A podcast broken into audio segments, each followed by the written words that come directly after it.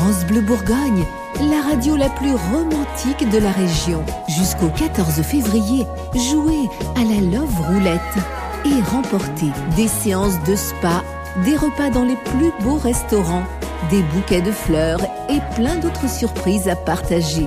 Vous gagnerez peut-être un séjour pour deux dans un hébergement insolite en Côte d'Or. La Love Roulette de France Bleu Bourgogne, la radio qui fait waouh Bon mardi 13 février à vous et, bon réveil, hein. il est 6h.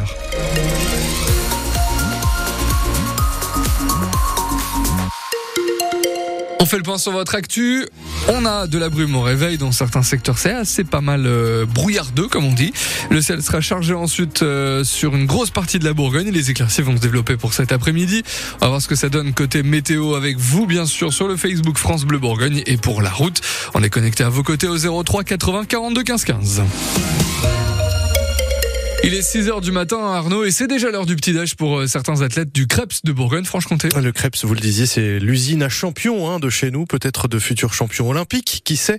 Et justement, à 150 jours du passage de la flamme olympique en Côte d'Or, on a décidé d'y poser nos valises toute la matinée. Enfin, on a surtout déposé Adrien Beria et ses valises. Bonjour Adrien. Bonjour Arnaud, bonjour à tous. Les petits rituels du sportif de haut niveau, ça vous connaît, hein, vous faites ça tous les jours. Vous, c'est donc pas un hasard si on vous retrouve là tout de suite euh, et de si bon matin au restaurant du Krebs.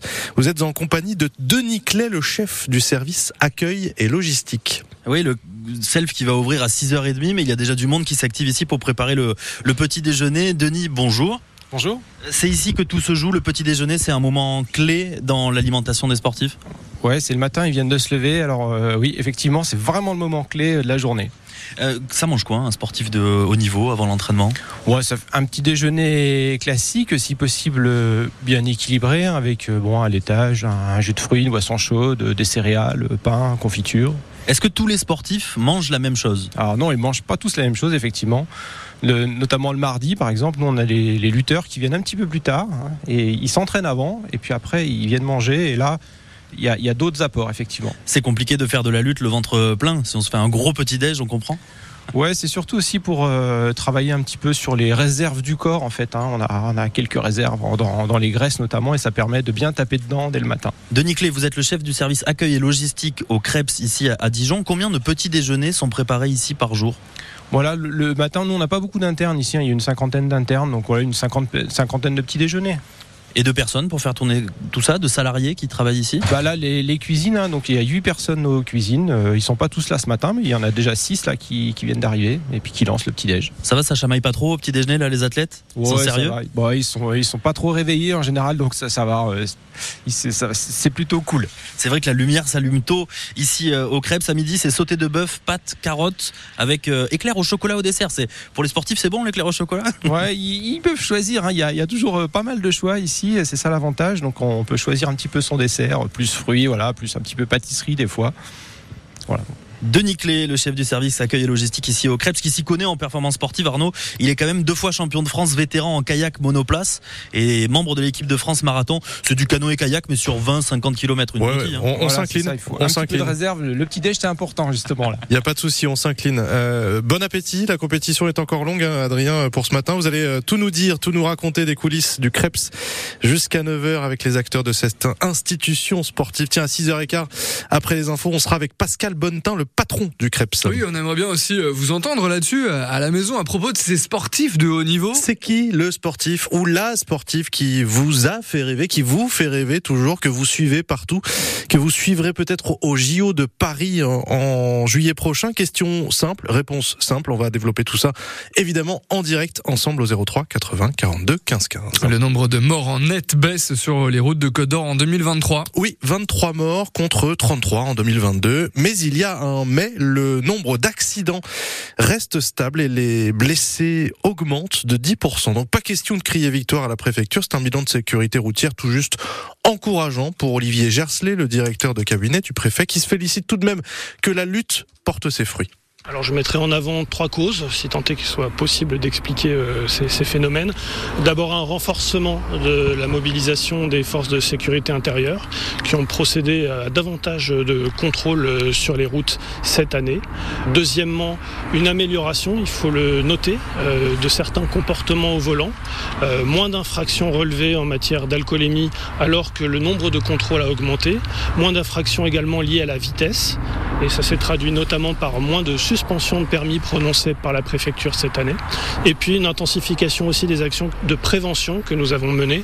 60 opérations de prévention contre 54 l'année dernière. Ce sont des opérations à destination des publics scolaires, des opérations menées par les associations de sécurité routière, par les collectivités locales aussi.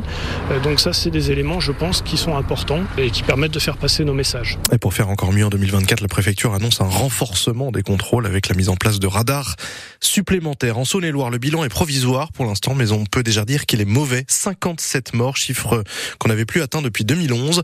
Là aussi, le préfet annonce le renforcement des contrôles pour 2024. La préfecture de Côte d'Or qui recrute des lieutenants de louveterie bénévoles, ces agents chargés de réculer les populations d'animaux les plus nuisibles. Le loup est considéré par exemple comme un animal nuisible. L'appel à, à candidature est lancé jusqu'au 25 février. Les syndicats d'agriculteurs seront reçus par Emmanuel Macron dans les prochains jours. C'est une tradition avant l'ouverture du salon de l'agriculture à Paris, mais cette année c'est particulier. Hein. C'est la première fois que le président sera impliqué personnellement face à la colère, à la crise euh, du monde paysan. Jusque-là, il avait laissé son premier ministre Gabriel Attal mener les discussions.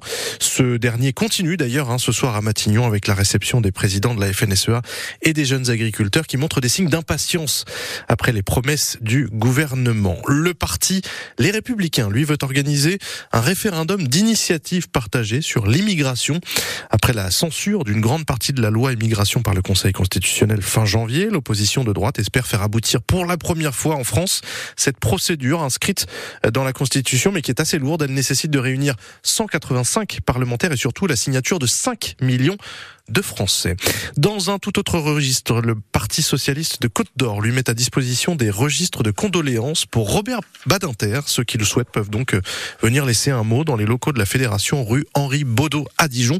Une minute de silence sera observée d'ailleurs ce soir sur place à la mémoire de l'ancien ministre de la Justice, père de l'abolition de la peine de mort, qui recevra un hommage national à Paris demain. Du basket, euh, ce soir les huitièmes de finale de la Coupe de France et ça concerne la JDA. Oui, Dijon sur le parquet du Mans à 20h et qui va chercher à retrouver la, la, lumière après deux défaites en Ligue des Champions, puis en championnat ce week-end face à, à, Limoges. Et puis en football, le DFCO reste quatrième du national ce matin après les, les deux dernières rencontres de la 20e journée. Niort, deuxième, euh, conforte sa place de dauphin en battant nice à euh, Nancy à domicile de 1. Et puis Rouen revient un, avec un match nul et vierge sur la pelouse d'Orléans. La deuxième place s'éloigne un peu hein, quand même pour les Rouges. Sont à 7 points des chamois niortais qui seront à Gaston Gérard, tiens, dans 3 semaines. L'information de France Bleu Bourgogne continue sur francebleu.fr et l'appli ici.